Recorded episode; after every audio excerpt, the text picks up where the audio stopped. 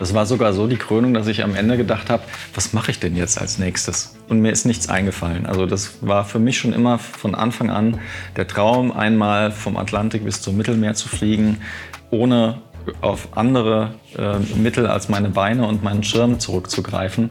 Wenn ich das jetzt in 4 Tagen abgeritten hätte, weil das Wetter so perfekt ist, dass du jeden Tag 150 Kilometer fliegen kannst. Ich weiß nicht, ob mir das besser gefallen hätte.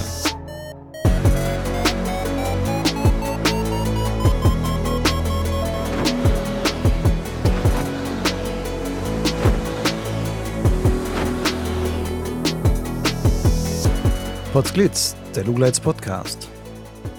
Geschichten aus dem Kosmos des Gleitschirmfliegens. Heute mit Boris Stähli. Und ich bin Lucian Haas.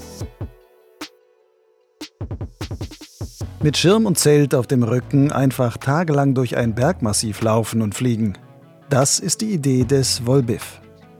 Von dieser Art des Biwakfliegens träumen viele Gleitschirmpiloten. Es gilt als besonders starker Ausdruck der fliegerischen Freiheit. Der 53-jährige Boris Stähli aus Bonn hat sich diesen Traum erfüllt. Eine Woche, nachdem die Teilnehmer des diesjährigen Hike-and-Fly-Rennens X-Pyr durch die Pyrenäen rauschten, ging er mit 5 gleichgesinnten Piloten an der Atlantikküste an den Start, um in ähnlicher Manier, nur ohne Hast, ebenfalls bis ans Mittelmeer zu gelangen. Sie nannten ihre Tour die Transpyrenäen-Rallye, kurz T-Pyr. Für Boris war es ein Abenteuer, das ihm starke Glücksgefühle bescherte. Es brachte ihn aber auch an die Grenzen seiner körperlichen Belastungsfähigkeit. Diese 88. Folge von Potzblitz ist keine Nacherzählung der einzelnen Wander- und Flugetappen. Vielmehr berichtet Boris unter anderem über die Hintergründe des Projektes, seine Vorbereitung, die Ausrüstung und wie ihn 2 frühere Flugunfälle dazu führten, auch bei dieser Tour auf ein strenges Risikomanagement zu achten. Wenn dir Potzblitz gefällt, dann unterstütze doch meine Arbeit als Förderer. Wie das ganz einfach und ohne jede Verpflichtung möglich ist, erfährst du auf der Website meines Blogs Lugleitz, und zwar dort auf der Seite Fördern. Boris, wie ist es, einen Tag lang mit 18 Kilogramm Gleitschirmausrüstung auf dem Rücken durch den Regen zu laufen? Das ist nicht sehr schön. Es ist eine sehr feuchte Angelegenheit. Es ist sehr kalt. Vor allem, was man dann immer nicht so vor Augen hat, Regen und in den Bergen bedeutet auch, dass der Regen sehr kalt ist. Der ist eisig und die Stimmung trübt sich dann schon sehr ein. Also es ist nicht sehr schön. Hattest du dir denn so dein großes Pyrenäen-Abenteuer vorgestellt? Ich war darauf vorbereitet, ja. Ich war nicht zum ersten Mal in den Pyrenäen, sondern es war jetzt der 2. Versuch, diese Reise zu machen. Und ich wusste, dass dass ich mit Tagen rechnen kann, wo die nicht bilderbuchartig zu fliegen sind, wo man nicht den ganzen Tag schön durch die Sonne segelt und lange Strecken fliegt, sondern ich wusste, dass es erstens wettertechnisch sehr schwierig sein kann, mit Regen und Wind und Gewitter. Und ich wusste auch, dass ich deswegen sehr weite Strecken laufen muss. Also war meine Moral an dem einen Tag, auf den du anspielst, nicht sehr weit im Keller. Schön ist das nicht, aber man muss halt durch. Und mich hat der Tag 30 Kilometer weiter Richtung meines Zieles gebracht, Richtung Mittelmeer. Deswegen war das in Ordnung. Warum hast du so einen Tag nicht einfach ausgesessen? Du hättest ja auch sagen können, ich bleibe einfach an dem Ort, schlage mein Zelt dort auf oder ich gehe in eine Bar rein und warte dann einfach ab. Und ich gehe am nächsten Tag weiter, wenn es dann vielleicht trocken ist. Ja, das hat 2 Gründe. Der eine Grund ist so psychologisch-emotionaler. Ich mag es nicht, ruhig zu sitzen und zu warten. Der zweite Grund ist, dieser Regentag war an einer Stelle, wo ich schon vorher in meiner Vorbereitung gesehen habe, da ist die Wahrscheinlichkeit zu fliegen geringer als weiter im Zentrum der Pyrenäen, weiter Richtung Mittelmeer. Und ich wollte einfach diese Zone mit potenziell schlechtem Wetter schnellstmöglich überbrücken. Und deswegen setze ich mich nicht hin und warte, bis es vorbei ist, sondern mache Kilometer auf dem Boden. Jetzt sind wir mittendrin eigentlich schon in dieser Story, aber erzähl mal überhaupt den Anfang. Wie kam es zu dieser Idee, eine Transpyrenäen-Rallye zu machen? Ihr habt das T-Pyr, glaube ich, genannt. Wie ist sowas entstanden?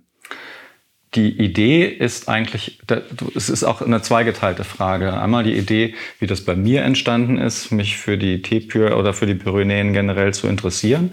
Und der zweite Teil ist, wie es dazu kam, dass wir in einer Gruppe unterwegs waren.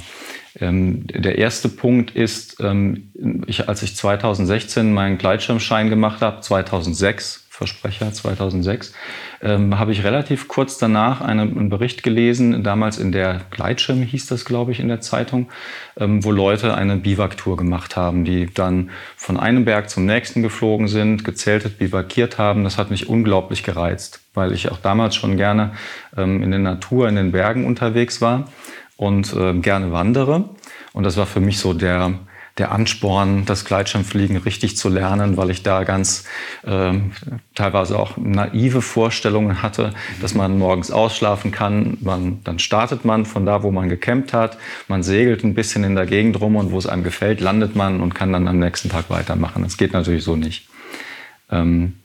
Genau. Der nächste Punkt ist, das hat mich nie losgelassen, diese Idee, gerade auch die Pyrenäen, weil die sich relativ gut eignen für solche Aktivitäten, für so eine Biwak-Tour. Die sind vielleicht etwas wilder als die Alpen, aber gerade das macht für mich auch so einen Reiz aus. Mhm. Und deswegen habe ich das Thema eigentlich immer im Hinterkopf verfolgt und das war eines meiner großen Ziele, gleitschirmtechnisch das umzusetzen. Der zweite Punkt ist, weil ich das immer vorhatte, habe ich mir Anfang letzten Jahres einen Zeitpunkt gesetzt und gesagt, ich mache das jetzt im Juli, weil wettertechnisch der Juli der Monat ist mit den wenigsten Regentagen. Und bin durch Zufall mit einem Freund, den ich kennengelernt habe, darüber ins Gespräch gekommen und der sagte, da gibt es eine Chatgruppe, die sich gerade gebildet hat auf Telegram, wo jemand aus Großbritannien eine Tour organisiert dahin. Und dann habe ich gesagt, ja, ist interessant, es gibt viele Leute, die das machen, auch gerade durch die X-Pyr ist es ja populär geworden. Mhm. Habe es mir aber trotzdem angeguckt, habe den Kontakt aufgenommen und habe festgestellt, dass mich die Idee eigentlich doch auch interessiert. Und die Idee ist, sich mit allen Leuten, die mitmachen möchten, dann am Atlantik zu treffen, da gemeinsam loszulegen. Und dann keine Rennen zu veranstalten. Also es geht nicht darum, wer ist am schnellsten, sondern es geht darum, gemeinsam loszulegen und sich dann gegenseitig ein bisschen Unterstützung und Kameradschaft zu geben. Der erste Tag ist man natürlich komplett gemeinsam unterwegs, aber schon am ersten Tag abends splittet sich das dann auf, weil jeder eine andere Route wählt, jeder weiterkommt und so weiter. Und wir haben dann eine Live-Tracking-Seite eingerichtet. Wir waren permanent über unsere InReaches miteinander in Kontakt. Also hat es auch Sicherheitsaspekte, die dadurch gewährleistet sind. Weil du immer von allen anderen quasi unter Beobachtung stehst, in positiver Hinsicht. Genau, wir hatten tatsächlich auch Leute, die uns zu Hause beobachtet haben und die auch gesagt haben, wir gucken jeden Tag rein, wer wo ist und wir erwarten von euch auch, dass ihr ein Lebenssignal sendet, damit da nichts passiert. Haben wir zum Glück alles nicht gebraucht, es gab keine weder Unfälle noch irgendwelche Vorkommnisse, es ist alles super glatt gelaufen. Aber das lag auch, glaube ich, daran, dass es eine Gruppe war von anfangs 6 Leuten, die ein relativ hohes Niveau gleitschirmfliegerisch hat und auch sehr sicherheitsbewusst das Ganze angegangen ist. Das hat sich ein bisschen daran auch festgemacht. Die auch alle schon Hike-and-Fly-Erfahrung hatten? Richtig, ja, alle. Das heißt, die wussten auch schon, was man so an Ausrüstung mitnimmt und Sonstiges. Oder jeder hatte so sein Equipment schon gewissermaßen ein bisschen optimiert. Ja, wir haben natürlich, ich habe ja gesagt, auf diese Gruppe bin ich fast ein Jahr vor jetzt dem tatsächlichen Termin gestoßen und wir waren seither regelmäßig im Austausch in der Gruppe. In dem Telegram-Chat sind sogar 50 bis 60 Leute drin, die sich dafür interessiert haben. Am Anfang machte es den Eindruck, dass wir eventuell sogar 15 bis 20 sein werden, die dann vor Ort sein werden, aber dann brach das halt ein bisschen ein und wir waren halt 6 dann am Ende. Und wir haben uns natürlich ganz konkret ausgetauscht, wer nimmt welchen Schirm, was ist der Vorteil von dem Kochtopf A und dem Kochtopf B oder welcher Kocher, nehmen wir Spiritus mit, nehmen wir Gas mit und Dann hat aber dann halt jeder seinen eigenen Weg beschritten. Den Termin habt ihr denn auch zusammengefunden? Das muss ja jeder sagen, okay, dann und dann laufen wir los. Also ja. Da habt ihr euch dann auch geeinigt, oder? Genau. Der Termin kam ursprünglich von dem Reese Fischer, der das Ganze, ich nenne es mal, organisiert hat. Der hat also die Telegram-Chat-Gruppe ins Leben gerufen und hat eine kleine Website aufgesetzt, wo man Informationen sammeln kann und abrufen kann. Und der hat den 1. Juli in den Raum gestellt als Starttermin. Jetzt überschneidet sich dieser 1. Juli nicht mit der X-Pyr, die dann die eine Woche vorher stattfand. Das wollten wir vermeiden, dass da nicht plötzlich Herden von Gleitschirmfliegern durch die Berge wandern. Er ist aber auch im Juli.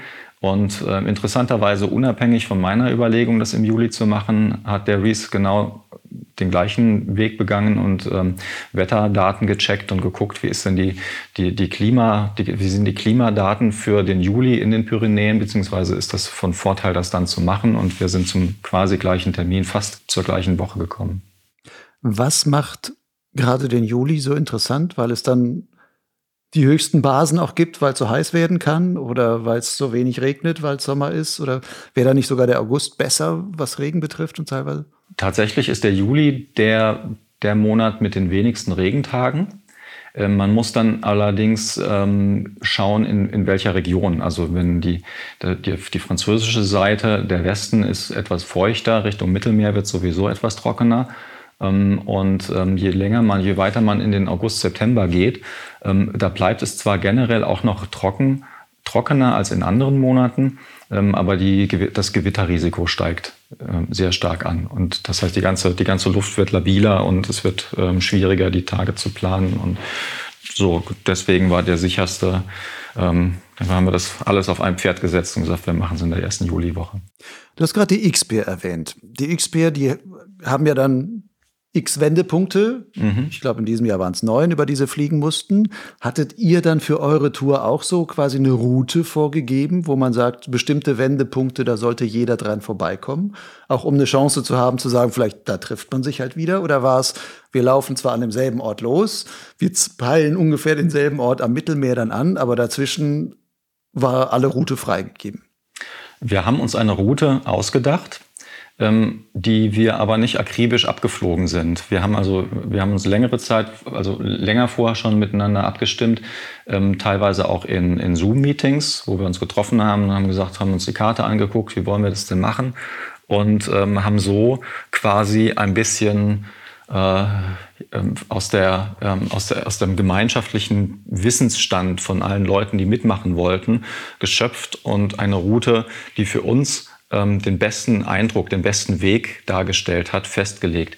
Wir haben uns 11 Wegpunkte gesetzt, also noch weitere Wegpunkte zwischen Start und Ziel. Wir hatten aber nicht vor, diese Wegpunkte unbedingt abzuarbeiten. Also natürlich den Start klar, weil wir uns da gemeinsam treffen. Aber selbst am Meer, als wir am Mittelmeer angekommen sind, haben unterschiedliche Leute unterschiedliche Ziele gewählt aus verschiedenen Gründen, teilweise logistische Gründe etc. Das heißt, haben uns dann am Ende tatsächlich leider auch nicht mehr getroffen, obwohl 3 von den 6 Mitstreitern innerhalb von wenigen Stunden am Mittelmeer gleichzeitig eingetroffen sind, aber leider an anderen Stellen, weil sie auch vorher andere Routen gewählt haben. Die Routenwahl haben wir größtenteils an Wetter und Topografie festgemacht. Wir haben vorher geguckt, was waren die beliebtesten Routen bei den X-Pyr, wo sind Rennstrecken, so wie man es vielleicht aus den Alpen, der Pinzgauer Spaziergang ist eine Rennstrecke, wenn man sich da die Gleitschirmflüge alle anguckt, dann sieht man, die fliegen alle die gleiche Strecke. Solche Daten haben wir uns angeschaut und gesagt, wo ist die Wahrscheinlichkeit am größten, dass wir gut Strecke machen können, und daraufhin dann auch die Wegpunkte gesetzt. Und das ging größtenteils auch gut auf. Gibt es denn überhaupt Rennstrecken in den Pyrenäen? Von allem, was ich mal höre, sage ich, okay, diese Längstäler, die es halt in den Alpen gibt, wo man dann einfach an einer Ridge wirklich 100 Kilometer quasi entlangs segeln kann und teilweise halt wirklich im Definiermodus da wunderbar machen kann.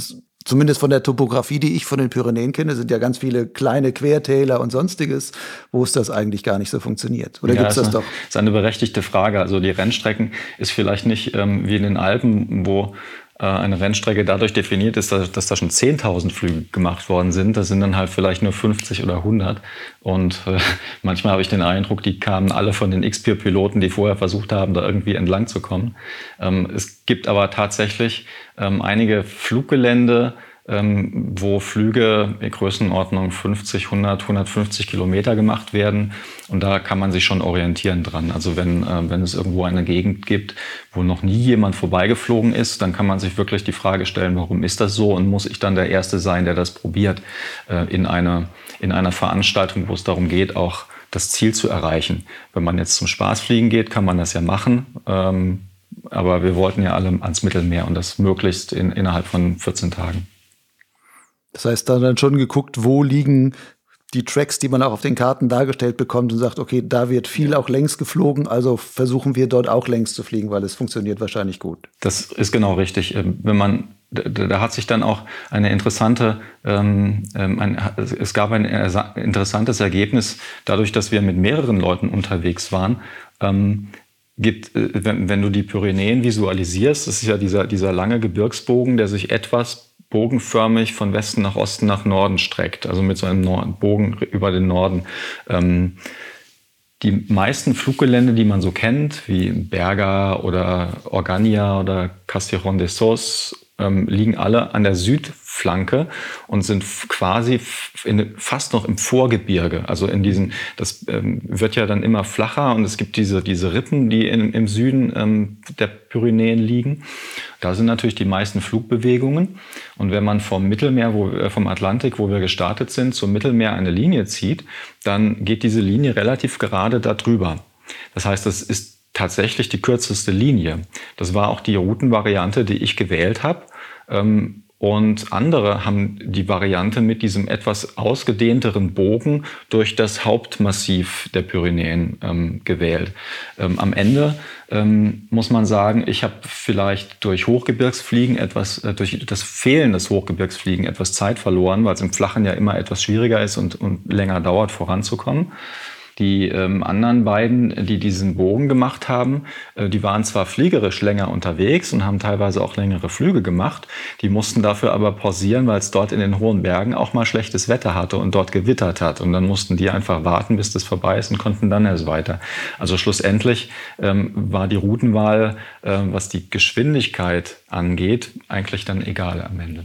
Nun gibt es ja da auch in den Pyrenäen im Hochgebirge, was mir von den X-Pyr so untergekommen ist, da gibt es auch einige Lufträume beziehungsweise so Nationalparks, wo man dann angeblich, wo man nicht fliegen darf und sowas. Da habt ihr euch auch dran gehalten. Das heißt, die diesen Bogen über den Hauptkamm oder entlang des Hauptkammes eher gemacht haben, die mussten dann auch um diese Dinge dann hier herum. Die mussten um diese Dinge herum. Ob sie es dann überall im Detail auch geschafft haben oder nicht doch mal touchiert haben, kann ich jetzt gar nicht beurteilen. Da habe ich mir die Flüge wirklich nicht so genau angeguckt.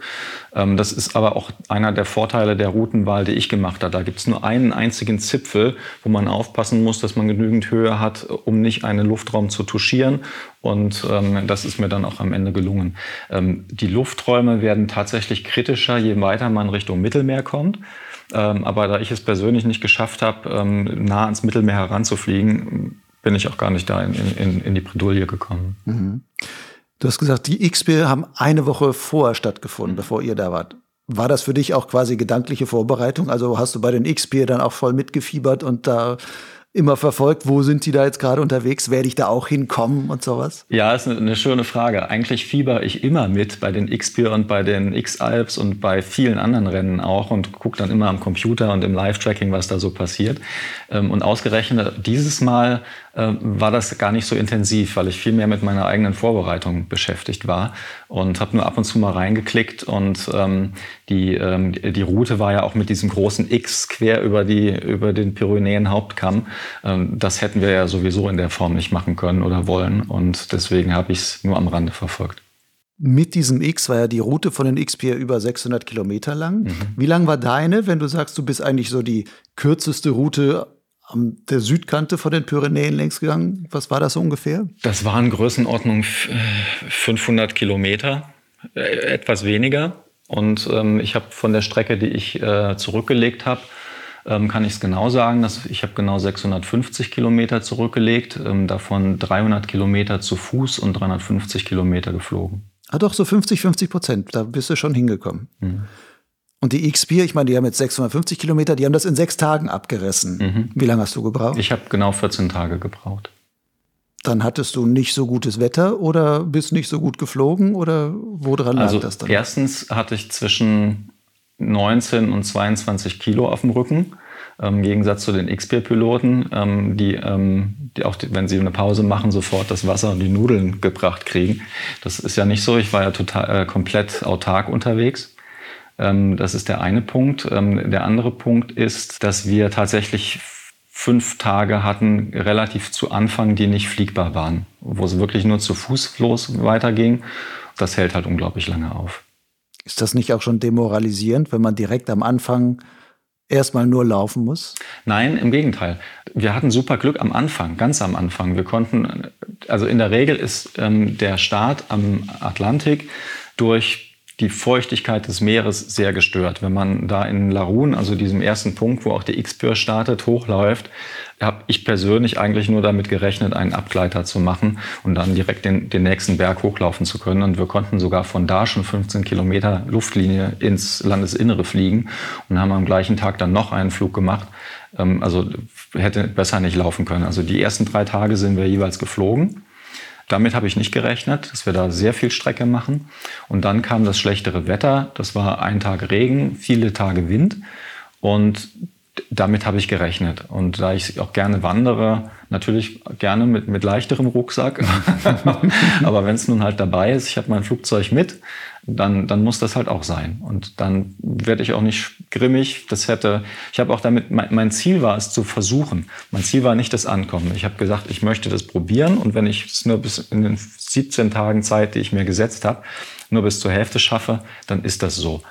Deswegen bin ich umso glücklicher, dass es geklappt hat, sogar noch schneller, als ich erwartet habe. Das heißt, nach 17 Tagen musstest du wieder nach Hause oder da hattest du auch einen Flug gebucht, der dann dich wieder nach Hause bringen würde? Nein, oder? Den Flug hatte ich noch nicht, aber ich habe mir 2 Wochen plus ein paar Tage Urlaub genommen und musste an dem Montag dann wieder ins Büro und weiterarbeiten und das war also die scharfe Grenze. Und ich war etwas vorher fertig und bin dann auch einen Tag nach meiner Ankunft dann nach Hause geflogen. Springen wir noch mal ganz am Anfang. Da hast du gesagt, da seid ihr zu 6 losgelaufen. Mhm. Kanntest du, außer aus der Chatgruppe, aber kanntest du jemand von denen schon vorher persönlich? Nur ganz flüchtig. Ich kannte den Emanuel, den ich vorher in Kolumbien beim Fliegen getroffen habe. Und wir haben uns ganz kurz ausgetauscht und so nach dem Motto, ach, du bist auch in dieser Telegram-Chat-Gruppe, du überlegst da auch mitzumachen. Ja, ich auch. Näher kannten wir uns dann aber noch nicht, haben uns natürlich jetzt gut kennengelernt. Und die anderen 4 Mitstreiter, die waren mir nur durch die Telegram-Chat-Gruppe bekannt. Das heißt, das ist dann wirklich so nur eine gemeinsame Idee, ein gemeinsamer Traum oder sowas und darauf baut das dann auf und dann trifft man sich. Ja, und das Schöne, wir haben uns wirklich gut verstanden. Ich würde sogar so weit sagen, dass wir Freunde geworden sind in dieser Zeit. Es hat super geklappt, war ganz prima. Aber nun, wenn ich es richtig verstanden habe, seid ihr ja gar nicht so viel zusammen wirklich unterwegs gewesen. Am Anfang losgelaufen, aber dann hat sich das ja, so wie es klingt, relativ bald dann auch aufgeteilt. Unterschiedliche Routenwahl dann auch und sowas. Ja. Trotzdem sagst du, ich habe sie gut kennengelernt und wir sind gute Freunde geworden. Habt ihr dann zwischendurch auch immer wieder Kontakt gehabt? Habt ihr euch angerufen oder auch per Telegram dann wieder gechattet oder wie war das? Wir haben uns permanent quasi, kann man fast schon sagen, über die Chatgruppe Nachrichten geschickt. Und wenn es nur so eine Nachricht war, oh, schwitzt du auch so wie ich, es ist furchtbar heiß heute, es hat 40 Grad und wir laufen hier gerade 1000 Höhenmeter den Berg hoch. Was das Schöne war, und das war für mich auch völlig unerwartet, ist, dass wir uns in kleineren Gruppen tatsächlich über die komplette Route verteilt immer wieder getroffen haben. Ungeplant, sondern man ist sich quasi über den Weg geflogen oder gelaufen. Und das Ungeplanteste, was mir passiert ist, ist wirklich am vorletzten Tag, also wo es wirklich nur noch Hiken Richtung Mittelmeer war, bin ich abends schon total müde, weil ich fast 50 Kilometer gelaufen bin. Und gucke und sehe da vorne, das sieht aus wie ein Mensch mit Gleitschirmrucksack. Das kann aber gar nicht sein, weil das wirklich mitten im Nirgendwo war. Mhm. und gucke nochmal und sehe, das ist der Mincheck tatsächlich und der war 200 Meter vor mir. Und wir wussten zwar, dass wir grob in die gleiche Richtung unterwegs sind, aber dass wir uns dann unverabredet auf der Straße treffen, war der Knaller. Ja, und zwischendurch hatten wir immer wieder Situationen, wo ich dann gesehen habe, okay, die sind auf der Karte jetzt einen Berg weiter und ich habe dann kurz getextet oder sie haben mir getextet, wart mal eben, dann treffen wir uns und schlagen gemeinsam ein Nachtlager auf und haben das dann so gemacht und das hat wunderbar geklappt. Wo du Nachtlager sagst. Lass uns mal ein bisschen über die Ausrüstung reden, die du da mit hattest. Du hast gesagt, 18, 19 Kilo war das so, wahrscheinlich mit Wasser dann noch ein bisschen mehr. Was hattest du alles in dem Sack dabei? Also in dem Sack, was ist da alles drin? Das ist natürlich die Flugausrüstung. Ich bin mit meinem Schirm, den ich jetzt schon seit 2 Jahren habe, geflogen. Ich habe kurz überlegt. Was ist das? Das ist der Ozone LM7. Ich habe kurz überlegt, ob es Sinn macht, einen anderen Schirm mitzunehmen, der vielleicht vom Anspruch her etwas niedriger ist. Habe mich dann aber dagegen entschieden, weil ich mit dem Schirm super gut klarkomme und alles gut passt. Als Gurtzeug habe ich das neue BV-1 von Ozone mit, das gerade auf den Markt gekommen ist, das speziell fürs Biwakfliegen konzipiert ist. Ich hatte da auch das Glück, dass ich von der Flugschule 3 Monate vorher vor der Tour einen Tester kriegen konnte, um mir das mal anzuschauen.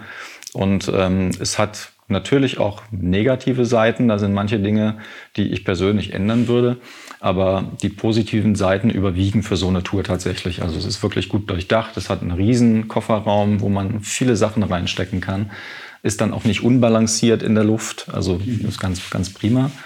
Dann was Flugausrüstung angeht, eine leichte Rettung, aber in Standardgröße, also da mache ich keine Kompromisse. Natürlich Helm, Handschuhe etc. Dann dazu kommt, was man zum Übernachten braucht, das Zelt, die Matte, Schlafsack, ein kleines Kochgeschirr zum Essen und dann für mich so ein Luxusartikel ist der Kaffee morgens, den brauche ich, sonst komme ich nicht in die Gänge. Aber dann hast du auch Kaffeefilter oder ist das so ein fertig... Ah, da habe ich lange überlegt, ob ich das irgendwas, was du da schnell anrühren kannst. Oder so ein Tütenkaffee. Na, ich mag Kaffee sehr gerne und habe auch 7 verschiedene Geräte zum Kaffee zubereiten. Okay. Aber habe ich jetzt nicht übers Herz gebracht, dann da die Aeropress oder was Schwereres oder die Mokka-Kanne mitzunehmen. Das ging nicht. Für kurze Touren mache ich das tatsächlich. Aber da war es dann Instant-Kaffee. Und an Technik? An Technik habe ich als Vario den XC Tracer Max mit. Der hat den Vorteil gegenüber den Solargeräten, die man nicht nachladen muss, dass man die Grundfunktion, die Grunddaten, also die Steigwerte, die Höhe, die Geschwindigkeit über Grund, tatsächlich auch permanent lesen kann. Ich habe das Handy dann auch mit und mit dem XC Tracer gekoppelt. Da habe ich die Navita-App drauflaufen. Und habe das aber nur als Kartenanzeige benutzt und habe das auch zwischendurch immer wieder mal ausgeschaltet im Flug, um etwas Energie zu sparen. Und habe es auch an eine Powerbank dran gehängt, um das nachzuladen bei längeren Flügen. Das ist dann schon notwendig. Dazu kommt ein 17 Watt Anker Solarpanel. Das reicht im Prinzip, um während des Wanderns, wenn man es auf den Rucksack draufschnallt oder während des Fliegens vorne auf dem Beinsack, die Powerbank dann wieder aufzuladen. Also nach einem Tag, dann ist diese Powerbank wieder voll. Wie groß ist die, also die Powerbank selber? Das ist eine 10 Wattstunden Powerbank und es geht tatsächlich etwas schneller. Ich glaube, dadurch, dass die Sonneneinstrahlung in den Pyrenäen so stark ist, braucht das Solarpanel einen guten halben Tag, um die komplett von leer wieder auf voll zu bringen. Das reicht. Und für wie viele Tage hast du dann Essen mitgehabt? Viel zu viel. Ja, da haben mich die Kollegen auch ausgelacht, weil es gibt ja diese Adventure Packs, wo man nur Wasser drauf gießen muss und hat dann eine fertige Mahlzeit. Davon hatte ich 10 mit und dann hatte ich noch ein halbes Pfund Käse und 2 Salamis und ein ganzes Brot und ein paar Snacks und Nüsse und Schokolade und viele Dinge zum Knabbern. Das habe ich deswegen gemacht, weil ich mir die Autonomität nicht nehmen lassen wollte. Ich wollte nicht sagen, okay, jetzt war ich 3 Tage unterwegs und muss in den nächsten Ort, um Proviant nachzukaufen. Das wollte ich vermeiden. Am Ende bin ich so oft in Ortschaften mit kleinen Lebensmittelläden vorbeigekommen, dass es nicht notwendig gewesen wäre, aber das weiß man halt vorher nicht. Und dann trage ich das zusätzliche Gewicht tatsächlich gerne. Das heißt, wenn du mal eine T-Pyr 2 machen würdest, dann würdest du dir auch ein bisschen davon wieder einsparen, oder? Ja, ich würde solche Kleinigkeiten, ich würde mir eine Notration machen, die ich sage, das rühre ich jetzt nicht an, das ist für den Fall der Fälle. Und ansonsten würde ich mich etwas mehr darauf verlassen, dass ich Dinge nachkaufen kann. Gerade Brot, Wurst, Käse, Sandwiches oder ähnliche Dinge kriegt man in den kleineren Orten zwischendurch ganz gut. Liegt aber auch daran, dass ich als Route tatsächlich diese etwas südlichere gewählt habe, wo es auch noch mehr Ortschaften gibt. Wenn man versucht, wirklich der spanisch-französischen Grenze folgend durch den Hauptkamm zu fliegen, da sind dann nicht mehr so viele Orte. Und dann muss man top landen und dann hat man nur das, was man jetzt mit hat. Wenn du jetzt so zurückblickst auf diese 13 Tage, die du unterwegs warst, würdest du sagen, das war ein hartes Abenteuer? Das war knallhart, ja. Das ging an die körperliche Leistungsgrenze ran. Ist so. Also der längste Tag, den ich gewandert bin, mit Gepäck waren 46 Kilometer in der spanischen Sonne. Also brutal heiß, kostet sehr viel Wasser. Ich glaube, ich habe da 7 Liter Wasser an dem Tag getrunken und wieder ausgeschwitzt. Ich hatte Tage, an denen waren es nur in Anführungszeichen 30 Kilometer mit 2000 Höhenmetern. Und das muss man erstmal schaffen. Ich war darauf aber vorbereitet. Ich habe fast 2 Jahre ein relativ durchgängiges Sportprogramm für mich zusammengestellt, dem ich auch gefolgt bin. Und das habe ich deswegen gemacht, nicht weil mir die Grundfitness gefehlt hätte, sondern weil ich mir persönlich sehr viel Gedanken über Sicherheit beim Gleitschirmfliegen mache. Und ich gesagt habe, je besser ich körperlich vorbereitet bin, umso mehr Leistungsressourcen habe ich zur Verfügung, wenn ich nach einem harten Anstieg auf den Berg gekommen bin und möchte losfliegen. Ich möchte nicht nach 1000 Höhenmetern oben sitzen und erstmal 2 Stunden kaputt sein und pusten müssen und nicht wissen, wie mir passiert, sondern ich möchte oben ankommen, was trinken, meine Sachen vorbereiten und starten können mit genügend körperlicher Reserve, geistig auch fit für einen 3-, 4-, 5-, 6-Stunden-Flug zu sein. Du hast gerade gesagt, ein Trainingsprogramm hast du dafür quasi für dich zusammengestellt. Ja. Was gehört zu so einem Trainingsprogramm für dich dazu? Ja, leider sind wir jetzt nun im Flachland, ne? Und ich kann nicht jeden Tag 1000 Höhenmeter den Berg hochlaufen. Das wäre das Beste gewesen. Aber ich hab einfach ein Lauftrainingsprogramm genommen, das Marathonläufer benutzen. Und bin auch im Lauf des Trainings 2 Marathons gelaufen und habe dann aber noch eins draufgesetzt. Und das ist im Prinzip so ein Trainingsplan, der über ein Online-Programm abgebildet wird, das ein Sportwissenschaftler erstellt hat. Train as one heißt das, wo man seine Laufziele eingeben kann. Und das Programm errechnet dann einem Plan, was man jeden Tag machen muss. Dem bin ich gefolgt und habe versucht, das Programm so zu machen, als würde ich am Start der Pyrenäenquerung 2 Ultramarathons von jeweils 50 Kilometern laufen. Das heißt, das hat mir so die Grundfitness und die Fitness in den Beinen gebracht. Was ich gemerkt habe, was mir fehlte, waren tatsächlich die Höhenmeter. Und Gehen ist tatsächlich auch eine andere Belastung. Gehen mit Gewicht ist eine völlig andere Belastung als Laufen. Das war mir aber klar vorher. Und deswegen habe ich dann in den Wochen und Monaten vorher versucht, möglichst an den Wochenenden auch noch lange Wanderungen mit ein bisschen Zusatzgewicht zu machen und mich so irgendwie körperlich darauf einzustellen. Perfekt ist es alles nicht. Man braucht auch irgendwie noch Zeit, ein bisschen anderen Ausgleichssport zu machen, Radfahren oder Schwimmen gehen. Aber ich kann halt auch nur mit den Begebenheiten arbeiten, die wir hier in Bonn haben. Und wir haben halt leider keine Berge. Rückblickend, was würdest du sagen, wo war dein Schwachpunkt, jetzt körperlich gesehen? Körperlich gesehen würde ich sagen, waren es tatsächlich die fehlenden Höhenmeter, aber das auch nur ein kleines bisschen. Also das wusste ich vorher und dass das der Schwachpunkt sein wird, war klar. Das heißt, ich weiß, dass ich nicht wie einer der X-Pyr-Athleten jeden Tag 5000 Höhenmeter machen kann. Bei mir ist so die Grenze gewesen 2.000 bis 3.000. Das musste ich aber nie auskosten. Also insofern hat das alles gut geklappt und ich würde die Vorbereitung tatsächlich nochmal so machen. Rückenmäßig und so, mit dem vielen Gewicht, hast du da was gespürt? Nein. Was ich gespürt habe, ist die Belastung auf den Schultern. Da gab es dann auch irgendwann rote Streifen und solche Abriebserscheinungen. Das liegt aber an dem Rucksack, den ich benutzt habe. Da habe ich verschiedene durchprobiert und ich glaube, es gibt keinen Gleitschirmrucksack, der so gut geeignet wäre wie ein Hiking-Rucksack. Da geht man ins Geschäft, hat 30 verschiedene in verschiedenen Größen, die man auf Rückenlängen einstellen kann und kann sich beraten lassen, kann im Geschäft mit Gewicht ausprobieren und auch mal ein bisschen hin und her laufen. Das würde ich in der Gleitschirmszene wirklich, das vermisse ich da, dass wir gutes Rückenequipment haben. Das ist leider nicht so. Zumindest habe ich noch nichts gefunden. Wobei gute Hiking-Rücksäcke ja auch häufig noch teilweise so Stützstreben hinten drin haben, um wirklich das Gewicht dann auf den Hüftgurt zu bringen, was ja dann wieder dem Packmaß, wahrscheinlich wird man dann darauf verzichten, auf solche Säcke, weil wir das einfach nicht vernünftig dann unterbringen können. Ja, ist tatsächlich auch so, der Sack, den ich gewählt habe, ist der von Cortell, der 80 Liter Biwaksack, der hat noch so ein Erweiterungsfach oben drauf, wo ich dann am Anfang das ganze Essen reingemacht habe. Das konnte ich dann hinterher zusammenpacken und unten reinstecken. Und der hat so eine kleine Metallstrebe hinten tatsächlich im Rücken drin. Deswegen habe ich mir den auch besorgt. Der Nachteil dieses Sacks, das habe ich dann aber auch erst gemerkt, nachdem ich mal 2-3 Tage mit dem sehr hohen Gewicht unterwegs war, ist, dass er durch die etwas zu schmalen Schulterriemen in den Schultern einschneidet. Das ist bei mir so, vielleicht ergeht das anderen anders, aber das ist halt eine sehr individuelle Sache mit den Rucksäcken. Gerade bei den Gleitschirmrucksäcken, die man so schlecht von der Rückenlänge her einstellen kann, ist ja wirklich, muss man wirklich gucken, was bei einem dann passt. Wir haben jetzt gerade über körperliches Training gesprochen. Hast du denn auch eine gewisse Form von Flugtraining gemacht? Absolut, ja.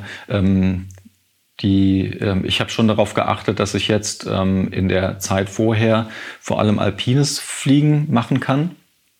Ich war, gut, das ist jetzt nicht alpin, ich hatte das Glück, dass ich die ersten 3 Monate des Jahres ein Sabbatical machen konnte. Da war ich im Urlaub und war einige Wochen in Mexiko zum Fliegen. Ich war einige Wochen in Kolumbien zum Fliegen und war quasi in der Woche... 2 Wochen vor der Pyrenäen-Tour nochmal bei einem Wettbewerb in Slowenien in den Bergen, um da nochmal ein bisschen Bergluft zu schnuppern. Das heißt, ich habe dieses Jahr etwa 120 Flugstunden gehabt vor der Tour. Und das war mir auch natürlich wichtig, dass ich da jetzt nicht von nach einem langen Winter oder so ähnlich oder nur hier ab und zu mal Flachland fliegen, da in die Berge gehe und mich durchbeuteln lasse.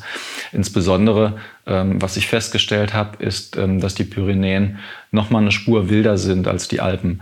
Das meine ich sowohl von der Bevölkerung, von der Zivilisation, da gibt es keine... In den Alpen gibt es quasi auf jedem Gipfel gibt's ein Hotel und in jedem Tal gibt's ein Örtchen, wo man sich ausstatten kann. Das ist in den Pyrenäen nicht so, das ist wirklich wild, da ist nichts. Da gibt es Füchse und Bären, die ich getroffen habe. Es ist aber auch wild, was die Wetterbedingungen angeht. Es herrschen sehr stramme Winde, in denen man trotzdem fliegen muss. Und es ist sehr starke Thermik unterwegs. Deswegen bin ich ganz froh, dass ich diese beiden Aspekte der Vorbereitung so gut machen konnte. Ich glaube, wenn ich nicht intensiv vorher hätte fliegen können, hätte ich die Tour auch dieses Jahr nicht gemacht, sondern hätte es verschoben. Was ist mit Top-Landetraining und so? Top-Landetraining habe ich jetzt nicht dezidiert gemacht. Ich habe das nicht versucht. Ich muss aber auch sagen, dass da komme ich nochmal zurück, was ich zu Anfang gesagt habe, dass ich mir früher vorgestellt habe, dass man beim Volbiff so schön von einem Berggipfel zum nächsten fliegt und wo es einem gefällt, kann man landen und dann kann man am nächsten Tag von da wieder starten. Das war so mein Traum. Das funktioniert so gar nicht, denn wenn man das Ende des Flugtages erreicht, dann steht man immer unter dem Druck, habe ich jetzt vielleicht noch eine Stunde Thermik, die mich noch eine Stunde, also 20 bis 30 Kilometer weiterbringen kann, suche ich schon mal nach einem Platz, der vielleicht geeignet ist. Was mache ich da? Und wenn ich mich für das Erstere entscheide, weiterfliege, dann steigt das Risiko, dass ich dann trotzdem absaufe und im Tal lande. Wenn ich aber sage, ich lande hier schon, dann muss ich in der thermikstarken Zeit landen. Und das ist ja auch nicht so ohne. Man kann nicht irgendwie... sich eine Stelle aussuchen und dann schön einschweben wie am Talboden, sondern da kacheln dann auch die Ablösungen durch und da ist richtig aktives Fliegen angesagt. Deswegen habe ich, ich würde mal sagen, von wie viele Flüge waren es? Von 8 Flügen tatsächlich nur 3 Toplandungen gemacht. Die anderen alle im Talboden und bin dann am nächsten Tag oder am gleichen Tag nochmal hochgelaufen. Und das dann auch mit dem Sicherheitsaspekt hauptsächlich? Oder? Richtig. Also ich glaube von mir, ein relativ sicherheitsbewusster Pilot zu sein. Mache sehr kleine Schritte, was meine Weiterentwicklung, zum Beispiel was Schirmklassen angeht, betrifft. Hängt auch damit zusammen, dass ich schon mehrere Vorfälle hatte. Zum Glück gingen die alle immer sehr glimpflich aus. Hat mich aber dazu gebracht, mal darüber nachzudenken, was machen wir da eigentlich und wie mache ich mein Risikoassessment? Wie gehe ich auf diese Situation zu? Wie verhalte ich mich in welcher Situation? Und da bin ich eher einer, der auf der vorsichtigen Seite ist. Und wenn ich dann abwägen muss, an einer schwierigen Stelle top zu landen oder an der sicheren Stelle im Tal mit dem Wiederaufstieg, dann tendiere ich eher dazu, ins Tal zu fliegen. Das kostet Zeit, aber es ist ja nicht bei den X-Pyr. Ich muss mich ja nicht beeilen. Hast du denn auf dieser Tour mal eine Situation gehabt, wo du nachher sagen musst, da habe ich jetzt aber Glück gehabt? Zum Glück nicht, nein. Ich hatte eine Situation, wo der Start kritisch war, in Anführungszeichen. Das war aber ganz einfach. Ich habe den an einer relativ easy Stelle auf einer Wiese mit einer schönen Neigung, die ich mir ausgesucht habe, den Schirm aufgezogen und genau in dem Moment kam dann eine Ablösung von unten durch und du weißt, wie das ist, wenn man sowieso ein sehr schweres Gurtzeug hat und nicht schnell genug auf den Schirm zulegen kann, dann hat es mich dann halt hochgelupft und dann wieder auf den Hintern abgesetzt und der Schirm fluppte dann so rum, den musste ich dann irgendwie wieder einfangen, ist also nichts Wildes passiert. Und eine Top-Landung war tatsächlich etwas tricky, weil auch gerade im Landeanflug eine Ablösung durchging und ich den Schirm wirklich einfordern musste und musste sagen, da jetzt runter. Und das war, glaube ich, ich bin da nicht stehend gelandet, sondern bin irgendwie durch den Aufschlag dann auf die Knie und bin hingefallen. Aber das ist nichts Dramatisches. Es war jetzt auch nicht eine Stelle, wo man vom Berg runterpurzeln würde, wenn es nicht passt. Das muss man sich vorher halt auch angucken. Mhm. Wirklich gefeit ist man ja nie davor. Kann ja immer mal ein blödes Loch da sein oder ein Stein, den du übersehen hast. Und dann muss ja gar nicht eine riesige Verletzung sein. Aber beispielsweise, man hat den Knöchel so verbogen oder sowas, wo du sagst, ich kann jetzt erstmal nicht weiterlaufen. Hattet ihr denn in der Gruppe da irgendwelche Absprachen? Was ist, wenn es einem irgendwo was ist? Kümmern sich die anderen dann darum? Weil die sind ja vielleicht irgendwo in der Gegend. Versucht man dann so eine Art Rettungskette, aber irgendwas dann da anzuleiern oder sonst was? Das war genau der große Vorteil dieser Gruppe, was mich auch so was mich selber so angesprochen hat, das in einem Team zu machen und nicht alleine. Wenn ich es alleine gemacht hätte, hätte ich mich darauf verlassen, dass Leute zu Hause mein Live-Tracking verfolgen und wenn ich mich mal 10 Minuten nicht bewege, dann auch mich anklingeln und sagen, was ist da los? Und das habe ich dann zusätzlich gemacht. Also es gab ein paar Freunde, die mich hier verfolgt haben und dann immer auch ermutigende Textnachrichten geschickt haben, wenn es gut klappt. Und wir haben darauf bestanden, da hat auch niemand widersprochen, dass wir alle mit einem InReach ausgerüstet sind, mit dem man erstens nachverfolgen kann, wo die entsprechende Person ist, wo man sich aber auch Nachrichten schicken kann. Denn auch das sind wieder nicht die Alpen. Die Pyrenäen haben ein sehr schlechtes Mobilfunknetz. Da gibt es nicht auf jedem Berggipfel auch eine Funkantenne. Und man muss irgendwie aktiv bleiben. Das heißt, es gab mehrere Sicherheitsnetze, die wir hatten. Wie gesagt, wir haben es nicht gebraucht. Zum Glück, toi, toi, toi. Aber ich finde, solche Dinge sind am besten, wenn man sie nicht braucht. Aber das heißt nicht, dass man sie nicht haben soll. Viele Leute sagen, ja, ich fliege ja nur in den Alpen oder ich fliege nur hier lokal, deswegen brauche ich keinen InReach oder Spot.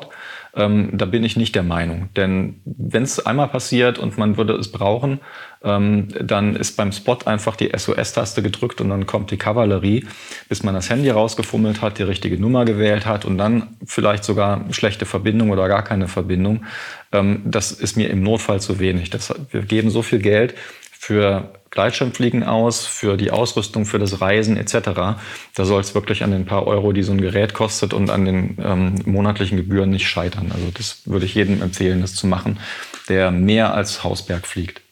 Nimmst du dein InReach auch bei deinen hier Lokalflügen, also du wohnst in Bonn und fliegst hier im Umland in der Eifel und sonst was, hast du da auch InReach immer dabei und an? Nein, hier an der Eifel habe ich es nicht an, weil ich weiß, dass die Abdeckung einfach gegeben ist mit dem Handy. Und ich habe einen Datentarif, den ich bedarfsbezogen aktivieren und deaktivieren kann. Das heißt, wenn ich jetzt sage, ich fahre am Wochenende irgendwie in die Berge, dann kann ich das von dem Tag, vom Freitag bis zum Sonntag zum Beispiel aktivieren und danach kostet es dann auch wieder nichts. Das heißt, das läuft nicht permanent durch, während es zu Hause in der Schublade liegt. Deswegen wäge ich das ab. Wenn ich jetzt weiß, ich fahre an die Mosel und mache einen Streckenflug, dann nehme ich das nicht mit.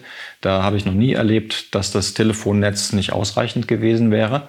Wenn ich aber in die Berge fahre, dann kommt das aufs Cockpit. Wenn du jetzt die ganze Tour jetzt so siehst, als Gesamtheit, und dir so sagst, ein gewisses Risikoniveau hatte die ja, auch wenn alles gut gegangen ist. Was würdest du sagen, was sollte man als Pilot, wenn man sowas nachmachen wollte oder auch machen wollte, was sollte man dann können? Also was ist so ein Mindestniveau, was man mindestens haben muss, wenn man das überhaupt in irgendeiner Weise beschreiben kann?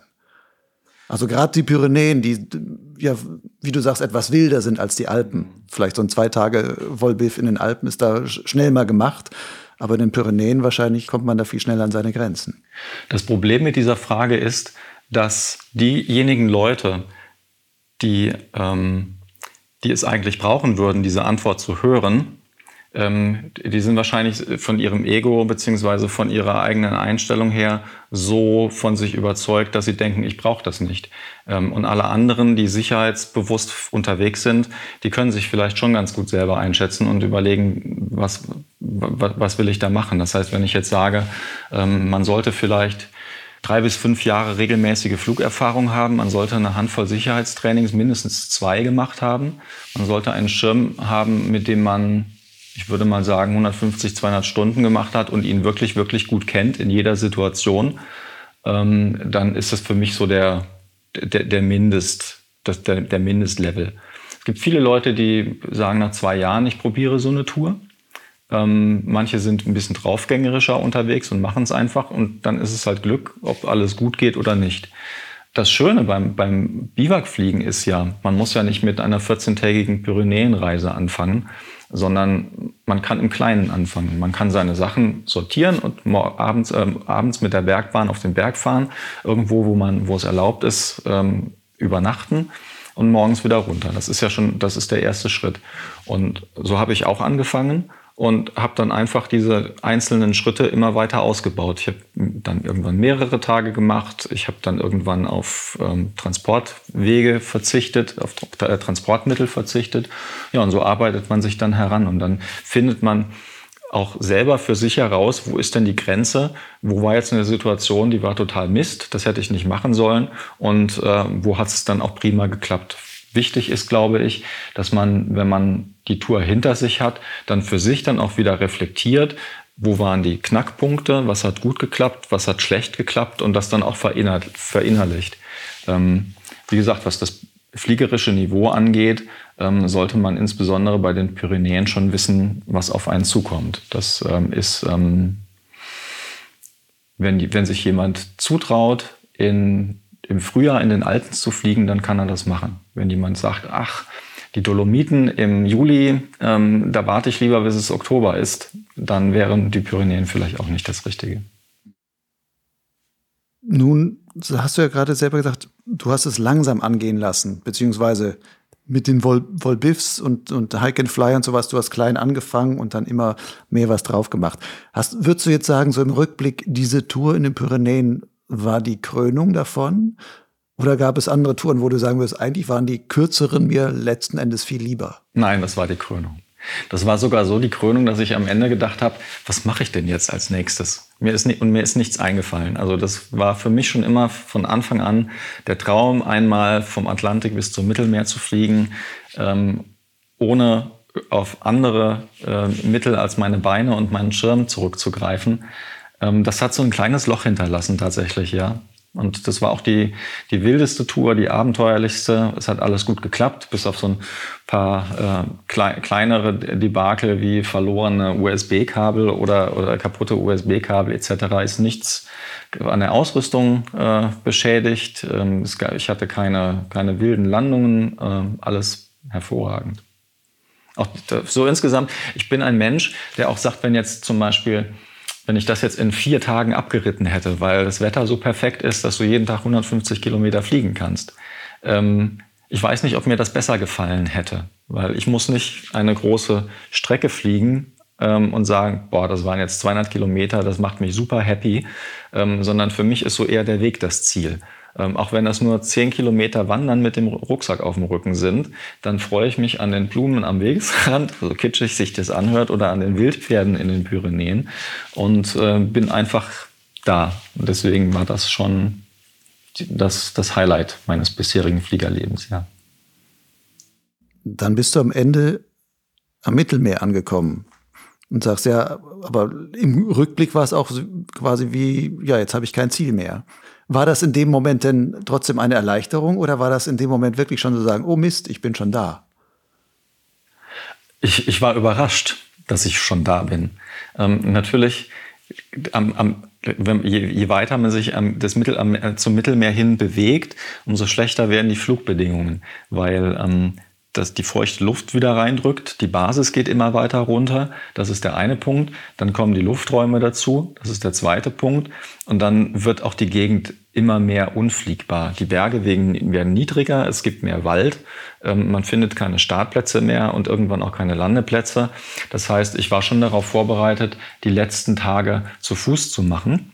Und am Ende waren es dann auch, ich glaube, 86 Kilometer, die ich quasi vom letzten Landeplatz bis zum Mittelmeer noch laufen musste, also etwa 2 Tage. Und in den 2 Tagen war ich noch so richtig im Modus, ne? Im Hike-and-Fly-Modus. Das geht jetzt hier immer so weiter und ich muss jetzt nur weiterlaufen, dann kommt vielleicht irgendwann der nächste Startplatz. Und plötzlich stehst du da und da ist das Mittelmeer und dann, ich wollte gar nicht aufhören, weiterzulaufen, ne? Aber es muss dann halt sein. Dann habe ich erst ein Bier getrunken, mich erstmal ruhig hingesetzt, ein bisschen mich selber konzentriert und gefeiert. Ja, und dann war es das. Ja. Gibt es von dieser Tour auch sowas, wo du sagen würdest, das war das absolute Highlight für mich? Eigentlich war jetzt nicht ein Highlight, wo es so einen Aha-Moment gab. Denn der hat sich über mehrere Stationen hinweggezogen. Wenn man sich die Topografie anschaut, ist es dort oft so, dass aus Frankreich, also von Norden, feuchte Meeresluft herangeführt wird, die dann auf der französischen Seite gegen die Berge drückt. Und auf der anderen Seite, die spanische Luftmasse ist sehr trocken und sehr heiß. Und die versucht, das Ganze so ein bisschen zu blockieren und abzuhalten.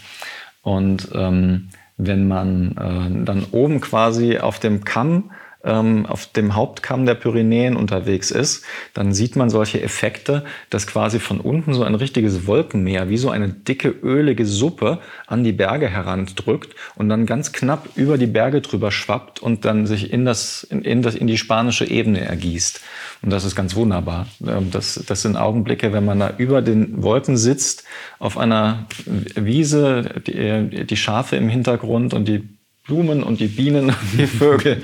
Es klingt kitschig, aber es ist ganz, ganz, ganz wunderbar vom Dasein. Man fühlt sich dann so klein in dieser großartigen Welt. Und das waren eben mehrere Momente, weil ich dann auch eine Zeit lang an diesem Grat entlang gewandert bin.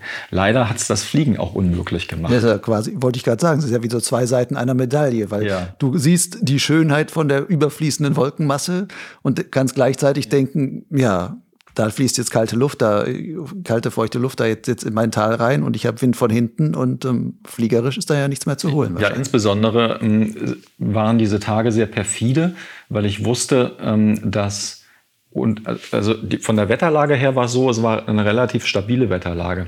In den höheren Luftschichten, so über 2500, war der Wind relativ niedrig, vielleicht 5 km/h, 7 km/h, also durchaus fliegbar. Je weiter das nach unten ging, unterhalb des Kammniveaus brach dann dieser Nordwind mit 50, 60, 70 Stundenkilometern in die Täler hinein. Und das war ein Moment, wo ich auch sagen muss, da kommt wieder dieser Sicherheitsgedanke heraus. Wenn ich das fliege, kann ich das fliegen, solange ich oberhalb dieser Ebene bleibe. Mhm. Kann ich aber garantieren, jederzeit an diesen Kanten wieder top zu landen. Und ich für mich habe dann gesagt, das kann ich nicht, das traue ich mir nicht zu.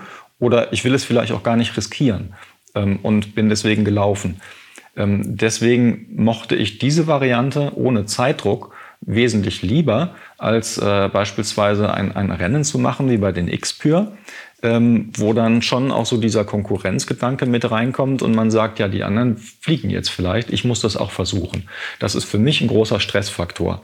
Deswegen habe ich das in dem Moment auch nicht gemacht und habe es dann auch abgehakt und dann denke ich auch nicht mehr, ach, hätte ich doch oder ich sollte doch, sondern für mich ist dann die Entscheidung getroffen und dann geht es zu Fuß weiter und das ist klar. Würde dich denn ganz grundsätzlich mal sowas wie eine X-Pyr interessieren, also als Wettbewerb sowas zu machen? Nein, eben aus diesem Grund nicht. Ich würde mich dazu sehr unter Druck setzen und ich kenne mich, dann geht es mit mir durch, dann kommt der Ehrgeiz und dann mache ich vielleicht dumme Sachen. Und das möchte ich deswegen nicht. Ich habe schon mehrere Hike-and-Fly-Wettbewerbe mitgemacht und ich finde das Format bewundernswert und ich habe höchste Hochachtung vor den Leuten, die da riesige Strecken fliegen, nachdem sie 70, 80 Kilometer gelaufen sind und wieder zurück. Also finde ich ganz großartig, auch Hut ab. Aber für mich ist das nicht das richtige Format. Zum Training und zum Vorbereiten auf solche Biwak-Touren, ja, aber nicht so oft. Das ist zu gefährlich für mich. Aber wenn ich es richtig weiß, du fliegst ja auch klassische Wettbewerbe, fliegst du ja schon. Ja. Also da bist du dann auch ehrgeizig und dann sagst du, da gebe ich dann auch Vollgas und dann versuche ich auch mit dem ganzen Truppe mitzuhalten. Das sind aber dann für dich zwei unterschiedliche Geschichten, oder? Das sind für mich zwei sehr unterschiedliche Geschichten, denn bei den Hike-and-Fly-Wettbewerben bin ich auf mich alleine gestellt und ich entscheide, ob ich jetzt hier starte oder ob ich laufe, so wie sie in der Regel organisiert sind. Man hat einen gemeinsamen Startpunkt, rennt los auf den nächsten Berg und guckt dann, wie man es selber am besten packt.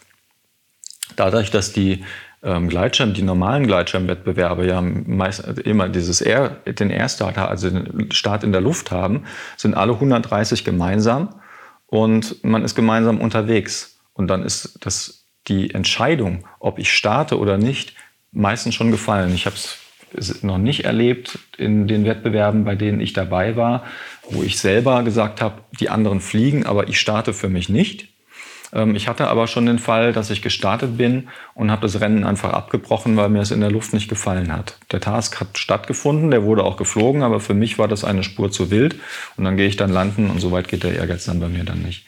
Ich finde aber, dass Wettbewerbsfliegen eine wunderbare Vorbereitung auf solche Touren ist, denn im Unterschied zum normalen, in Anführungszeichen, XC-Fliegen, sucht man sich die Route ja nicht selber aus. Mhm. Und wenn ich XC fliege und es geht mir darum, möglichst, 100 Kilometer zu schaffen, dann suche ich mir die Route natürlich so aus, dass ich die 100 Kilometer am einfachsten packe und dass ich nirgends absaufe.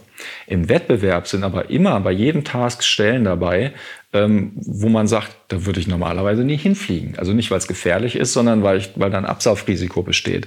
Und das fordert und der Lerneffekt ist schon relativ groß. Also ich finde, für mich ist Wettbewerbsfliegen einfach ein Lernen mit anderen, die genauso viel Spaß bei der Sache haben wie ich. Und was ich dabei lernen kann, ist schneller in der Thermik zu sein, schneller am nächsten Weg Wendepunkt zu sein, gute Linien zu fliegen. Und das kommt bei solchen Wolbiff-Touren, kommt mir das dann zugute, weil ich einfach ich weiß, wo kann ich pushen, wo muss ich mich zurückhalten, wie muss ich meine Linie legen und das lernt man in Wettbewerben sehr gut. Wenn du jetzt vor der Auswahl stündest, ist jetzt ein bisschen hypothetisch die Frage, aber könnte ja mal sein, dass es heißt, okay, ich kann einen tollen Wettbewerb fliegen oder ich kann einen tollen Wolbiff machen. Was wäre dir lieber? Das kann ich so fast gar nicht beantworten. Ich glaube, das würde davon abhängen, wie viele Wettbewerbe ich dieses Jahr schon gemacht habe oder wie viele Volbiffs ich dieses Jahr schon gemacht habe oder wie viele Streckenflüge ich dieses Jahr schon gemacht habe oder wie viele Flachlandstreckenflüge ich gemacht habe. Also das ist für mich, das sind alles Spielarten von einem großen Hobby. Und ich kann mich gar nicht festlegen, was mir lieber ist davon. Ich fliege gerne Strecke, ich fliege gerne Wettbewerbe, ich mache gerne Biwaks und ich mache auch gerne Hike-and-Fly-Wettbewerbe. Und immer wenn ich 3 oder 4 Mal das eine gemacht habe, denke ich, jetzt muss ich unbedingt mal wieder das andere machen. Also das reißt auch gar nicht ab. Mhm. Also es ist wirklich so, die vielen Facetten des Fliegens willst du alle auskosten. Genau. Dann lass uns auch mal über die dunklen Facetten des Fliegens sprechen. Du hast das vorhin auch schon mal angedeutet, dass du auch schon mal ein paar nicht so schöne Vorfälle gehabt hast. Was war das denn zum Beispiel? Nicht so schöne Vorfälle. Also ich hatte bisher 2 Unfälle in meiner Gleitschirmkarriere. Das eine war, das ist fast nicht erwähnenswert, weil es direkt im Prinzip 3 oder 4 Flüge nach meiner Grundausbildung, nach meiner Ausbildung war, nach dem A-Schein. Da habe ich dann noch in einem unserer lokalen Gelände einfach den Wind falsch eingeschätzt und bin mit Rückenwind gelandet. Und da war ich viel zu schnell unterwegs und habe mir ein Bein gebrochen. Also das ist ein dummer Anfängerfehler. Das hieß dann aber auch erstmal ein halbes Jahr nicht mehr fliegen oder ein Jahr? Das hieß oder? Damals ein ganzes Jahr nicht fliegen, weil dann hatte ich eine Schraube im Bein und vielleicht hätte ich gekonnt, aber dann war ich dann auch erstmal vorsichtig und dachte, naja, ist das denn jetzt das richtige Hobby? Und danach hat es dann aber schon wieder klack gemacht. Dann musste ich dann weitermachen. Und dann ist längere Zeit ist alles immer gut gegangen und dann hatte ich tatsächlich mal einen Retterabgang. Bei einem Versuch, das Mölltal-Dreieck zu fliegen.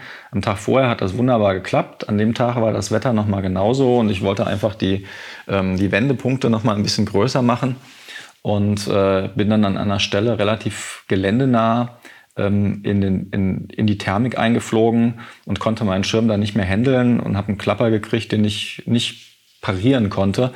War innerhalb von Sekunden im Spiralsturz eingetwistet, das übliche Programm, und konnte zum Glück noch rechtzeitig die Rettung ziehen, um da dann im Gelände aufzusetzen.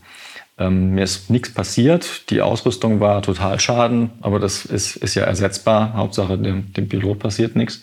Was mir damals aber hängen geblieben ist tatsächlich einen Satellitentracker mitzunehmen, weil das war ein Vorfall, wo ich keinen Handyempfang hatte. Und ich saß da auf einer Stelle im Berg, relativ hoch, 2500 Meter vielleicht. Und ich kam nirgendwo runter. Also ich hatte meine Ausrüstung dann irgendwie zusammengeräumt und habe geguckt, wo kann ich denn jetzt hier absteigen? Und es ging nicht, weil überall Steilwände und ohne Bergsteigerausbildung oder Ausrüstung wenigstens hätte ich mir das nie zugetraut, da irgendwie runterzukommen. Und dann dachte ich, naja, dann muss jetzt die Rettung rufen. Und das Handy funktionierte aber nicht. Und dann saß ich da und war traurig. Was hast du dann gemacht? Was ich gemacht habe, war, ich dachte, wenn ich nicht runtersteigen kann, dann steige ich halt hoch und gehe mal den Berg nach oben. Vielleicht erwische ich dann irgendwo eine Stelle, wo es ein bisschen Funk hat. Und das war dann auch tatsächlich so. Dann konnte ich den Notruf absetzen. Dann hat es dann noch mal eine halbe, dreiviertel Stunde gedauert, bis der Helikopter kam. Und die haben mich dann mit dem Seil da rausgeholt. Und das ist für mich, das war so einer der Knackmomente, wo ich gesagt habe, das passiert mir nicht nochmal. Ich will, dass, wenn ich irgendwo im Baum hänge, eine Baumlandung habe oder einfach nur in einer blöden Situation bin, das muss ja nicht immer das größte Übel sein. Es kann ja auch sein, dass man irgendwie eine Landung hat, wie du eben sagtest, und verknackst sich den Fuß und kann da nicht alleine wieder weg. Dann will ich einfach das SOS drücken können und dann kommt die Kavallerie oder sucht mich. Das ist mir wichtig. Was da auch dazu geführt hat, dieser Unfall, war, dass ich mir grundsätzlich über meine Fliegerei und über Sicherheit Gedanken gemacht habe und habe gesagt, ich muss mir selber klar darüber werden, Gleitschirmfliegen ist kein Hobby wie, weiß ich nicht, Fahrradfahren oder Wandern gehen, obwohl da ja auch Unfälle passieren, sondern es hat schon ein gewisses Risiko und das Risiko besteht nicht aus wie beim Fußball gebrochenen Beinen oder einer Gehirnerschütterung, sondern es geht dann gleich ans Eingemachte. Man ist dann gleich tot oder lebenslang schwer verletzt. Und das ist ein Gedanke, der bei mir immer mitfliegt. Das habe ich seit dem Unfall, das habe ich auch nie wieder abgelegt. Ich habe Sicherheitstrainings gemacht und versucht irgendwie diese Leichtigkeit, die ich vorher hatte, oder ich sage jetzt mal das Ungestüm, das Draufgängerische, wieder zu erlangen. Und ich bin aber, habe mir immer noch diesen Sicherheitsaspekt im Hinterkopf behalten. Und das Perfide ist beim Gleitschirmfliegen, es ist nie der eine Fehler, den man macht, der einen aus dem Himmel holt, sondern es ist immer eine Verkettung verschiedener kleiner Fehler. Das Wetter ist vielleicht marginal. Man hat am Tag vorher vielleicht ein Bier zu viel getrunken und fühlt sich nicht ganz so fit oder merkt das vielleicht noch gar nicht mal. Dann man ist vielleicht mit einem neuen Schirm oder neuer Ausrüstung unterwegs und das alles macht so eine gewisse, das summiert sich auf, das vergrößert dieses Risiko. Und das sind Dinge, wo ich feststelle, dass viele Gleitschirmflieger und Fliegerinnen nicht intensiv drauf achten, sondern es ist mehr so ein Spaßhobby. Man geht an den Berg und dann fliegt man ein bisschen, dann hat man dieses gesellschaftliche Zusammensein, ist alles gut, das macht mir ja auch sehr viel Spaß. Aber ich würde mir wünschen, dass die Gleitschirmfliegergemeinschaft immer sich mehr daran erinnert, dass das Luftfahrt ist, was wir betreiben. Und das hat ein Risiko. Und in keinem anderen Bereich der Luftfahrt geht es zum Beispiel ohne Checklisten und ohne Sicherheitsmaßnahmen. Verstehe mich nicht falsch, ich will den nicht einführen, aber ich will, dass die Leute sich bewusst darüber sind, was sie dafür machen können. Mhm. Und für mich sieht das halt so aus, dass ich intensiv einen Flugtag vorbereite. Ich checke das Wetter aus allen möglichen Quellen, die ich finden kann. Ich checke die Topografie, das Gelände. Und wenn ich dann ins Fluggelände komme, dann schaue ich mir auch an, stimmt das mit dem, was ich gesehen habe, überein? Und wenn das nicht so ist, dann warum ist es nicht so? Soll ich dann starten oder nicht? Und fälle dann meine Startentscheidung. Und fliege auch mal beispielsweise Pyrenäen, das ist ein gutes Beispiel, eine Strecke, oder aus einer Thermik raus, weil die mir zu wild ist. Manche freuen sich, wenn es mit 8 Metern pro Sekunde nach oben geht. Ich freue mich da nicht unbedingt. Ich will da weg. Mhm. Für mich ist so eine Altherrenthermik von 2 Metern pro Sekunde genau das Richtige. Und das dauert dann ein bisschen länger, aber am Ende fühle ich mich besser dabei. So. Macht ja auch mehr Spaß eigentlich. Genau. Man kann auch in der Gegend rumgucken, man kann schon überlegen, wo will ich als nächstes hinfliegen oder kann unten dem Mähdrescher zugucken, wie er da gerade seinen Weizen einfährt und sonstiges alles. Mhm. Mit diesem Retterabgang, den du da hattest, wo du jetzt so ein InReach hast, einfach, das ist jetzt eine Detailfrage. Wenn du da jetzt wieder landen würdest, würdest du dann jetzt auch sagen, ich drücke jetzt einfach bei diesem also dir geht's gut, dir ging's ja auch da gut. Ich drücke jetzt einfach auf dem InReach meinen Knopf und setze damit viel in Gang, weil die wissen erstmal gar nicht, wie es mir geht oder sonst was. Da hat nur irgendeiner gerade diesen SOS-Knopf gerade gedrückt und wir können ihn jetzt nicht erreichen. Oder würdest du da sagen, bevor ich diesen InReach-Knopf drücke, gucke ich erstmal, laufe ich vielleicht da hoch und finde da mein Netz? Wie würdest du das heute machen? Das würde ich situationsabhängig machen. Wenn ich beweglich bin, ich habe nichts, ich bin halt nur irgendwo in einer Zwickmühle und komme dann nicht weg, dann würde ich natürlich gucken, ich mache meine Karte auf dem Handy, gibt es hier irgendwie auf der anderen Seite des Berges einfach einen Wanderweg, der da runterführt. Das würde ich als erstes checken. Dann würde ich checken, habe ich Handyempfang, ganz klar. Wenn das aber nicht gegeben ist und ich sehe auch, ich kann da jetzt nicht irgendwo hin, um das auszuprobieren, dann drücke ich natürlich diesen SOS-Knopf. Denn man muss sich auch damit auseinandersetzen, was passiert denn dann überhaupt? Also das ist nicht so, ich kaufe das, tu das in mein Gurtzeug und dann habe ich das, sondern ein bisschen muss man auch überlegen, was setzt man denn damit in Gang? Und zwar ist es so, wenn man dieses SOS drückt, dann wird eine internationale Notrufzentrale, die zu diesem jetzt InReach-Konzern gehört, die wird kontaktiert und dann kommt das Schöne an diesem InReach gegenüber anderen Geräten. Das ist nicht nur ein SOS-Beacon, also das setzt nicht nur das Notsignal ab, sondern man wird dann über dieses Gerät auch von denen kontaktiert. Mhm. Und die stellen dann die Frage, was ist denn los, wie ist die Notsituation? Und dann kann ich über das Gerät auch beschreiben, jetzt ist es nicht dringend, aber ich bin hier in der Zwickmühle oder ich habe einen offenen Bruch und ihr müsst so schnell kommen, wie ihr könnt. Wenn man nichts macht, dann ist die Aussage dieser Notrufzentrale tatsächlich, dann setzen die alles in Gang, was möglich ist. Und das machen die so, dass sie orten, wo ist dieser Unfall, die haben ja dann die Position, dann gucken die, in welchem Land ist das, und dann rufen die örtlichen Rettungskräfte an. Ob das dann Feuerwehr ist oder in den Alpen die Rettungshelikopter oder die Polizei, das ist dann situationsbedingt. Deswegen kann man und sollte das auch auf der Internetseite, die zu diesem System gehört und die einem persönlich zugeteilt ist, da kann man seine Kontaktdaten hinterlegen. Da gibt es auch einen Bereich, wo man ganz frei im Fließtext reinschreiben kann, ich bin jetzt in den Pyrenäen unterwegs, ich habe die und die Route geplant, das und das ist mein Vorhaben und hier sind die Kontaktdaten von Ansprechpartnern. Wenn mir was passiert und ich setze das SOS ab, dann ruft die bitte an. Also das ist nicht so Knopf gedrückt, fertig, sondern das setzt erstmal einen Kommunikationsprozess in Gang. Und deswegen würde ich da nicht zögern, das auszunutzen. Dafür bezahlt man ja Geld. Aber das ist dann auch etwas, was du dann als Pilot sehr aktiv auch pflegen musst auf gewisse Weise. Korrekt. Du sagst, okay, jetzt war ich in Pyrenäen, danach muss ich mich daran erinnern, ich muss das wieder rauslöschen, nicht, dass die beim nächsten Mal, wo ich im Himalaya bin, die immer noch meinen, ich sei in den Pyrenäen unterwegs. Das ist ganz korrekt. Das ist aber mit zwei Klicks mit der Maus gemacht.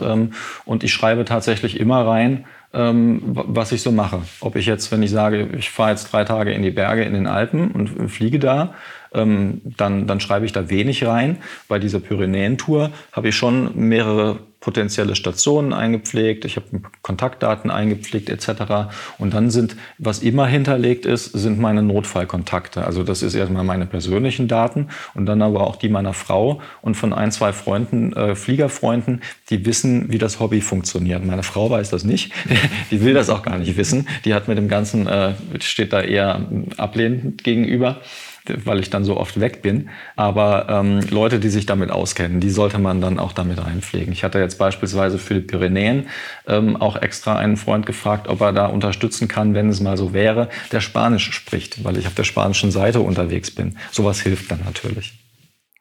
Jetzt zum Ende hin will ich eigentlich nur noch mal ein ganz kleines Thema ansprechen. Aber was ist das Thema? Eigentlich nur eine Frage. Du fliegst jetzt, glaube ich, seit 2006? Richtig. Und hast jetzt deine tollen Volbiffs erlebt, sagst jetzt, dieser Pyrenäen-Ding, das war so bisher die Königserfahrung, sage ich jetzt mal. Gibt es sonst auch vom Fliegen allgemein etwas, wo du sagst, wow, das sind besondere Momente oder ein besonderer Moment, der mir absolut hängen geblieben ist? Ach, es gibt so viele Momente. Ich finde, das ist doch das Schöne beim Fliegen, dass jeder Flug...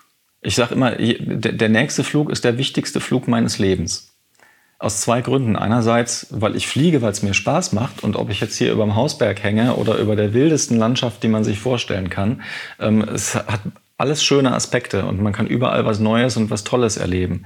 Das Zweite ist halt nochmal der Sicherheitsaspekt, ne? Weil der nächste Flug, wenn man den wirklich so sicher empfindet, dass da hängt mein Leben dran, dann geht man auch mit einer anderen Einstellung da rein und springt nicht einfach einen Berg, weil man es schnell hinter sich bringen möchte. Was ich am Fliegen generell mag, ich bin ein sehr reiselustiger Mensch, ich bin sehr gern in der Welt unterwegs und Fliegen bringt uns an Stellen und Orte, die man sonst nie erreichen würde. Und das mag ich. Also damit meine ich jetzt nicht nur, dass man, weiß ich nicht, nach Kolumbien oder Neuseeland oder nach Indien fahren kann, um da lokal in Fluggeländen zu fliegen. Das ist schon mal super, denn man sollte dann auch möglichst vielleicht mal ein bisschen was von der Kultur und der Mentalität der Menschen mitnehmen und sich da ein bisschen umgucken und nicht immer nur Startplatz und Landeplatz anschauen. Das hoffe ich, dass die meisten das tun, wenn sie Flugreisen machen.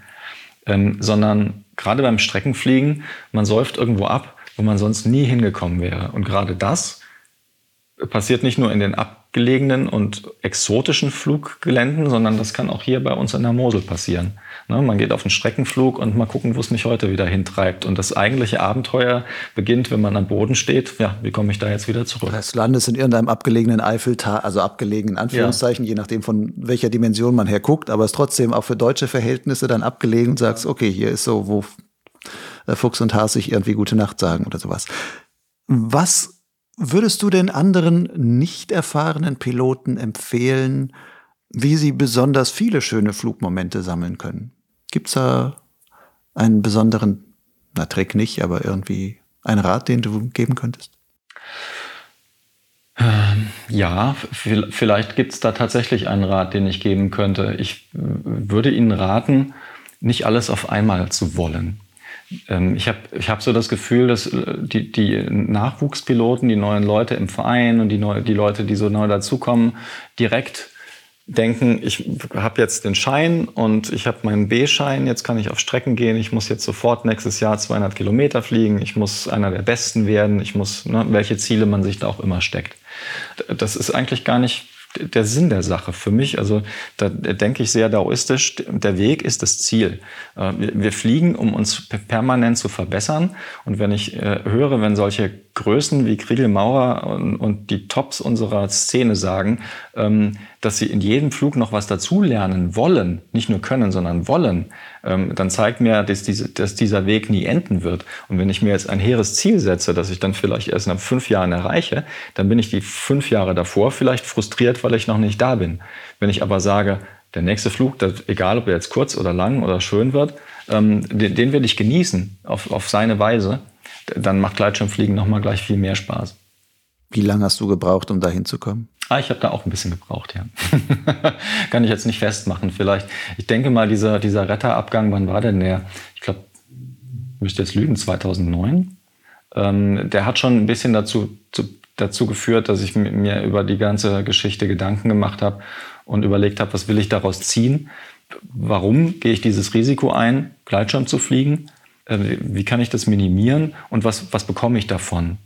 Und das habe ich für mich so ein bisschen zurechtgerüttelt und bin jetzt in einer Situation, wo ich sage, muss keine 200er-Dreiecke fliegen. Der nächste Flug, wenn er nur 3 Minuten Abgleiter ist, dann ist er auch schön. Und wenn ich mit der richtigen Einstellung da hineingehe, bin ich dann am Ende nicht enttäuscht, wenn es so war, wie es war. Und alles, was am Top kommt, wenn ich mit einem 3 Minuten Abgleiter rechne und es wird eine Stunde Soaring-Flug, ja, umso besser. Dann kann ich mich nur noch mehr freuen.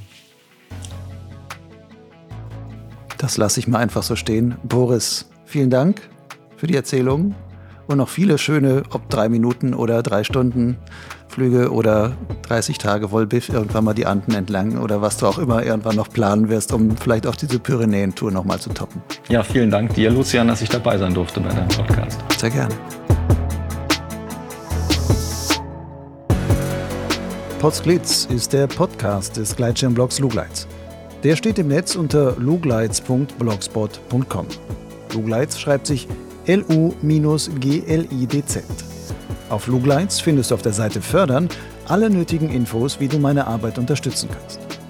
Da ich Potzblitz und Lugleitz bewusst ohne Werbung und ohne Paywall halte, bin ich auch auf deine Hilfe angewiesen, um noch viele weitere Podcast-Folgen produzieren zu können.